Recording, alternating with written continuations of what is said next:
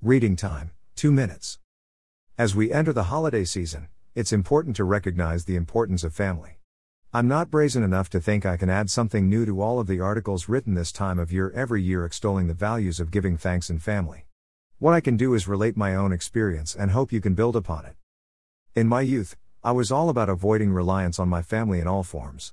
I didn't want to feel indebted to anyone, nor did I want to be inconvenienced by having to deal with others' problems. In hindsight, I was heading down a potentially destructive path. Once I reached middle age and my parents entered their senior years, my view began to soften and I realized how many years of precious family time I may have wasted. It sounds cliche, but it's actually the way it all played out.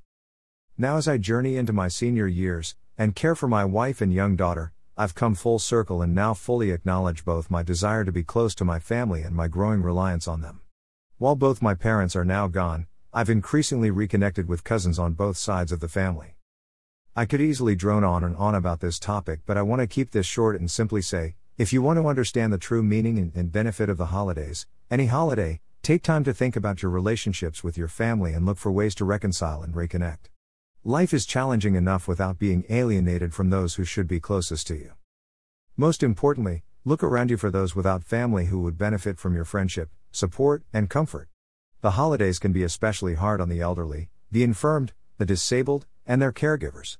Take someone into your heart, and you may find your heart grows two or three times in size, in a good way.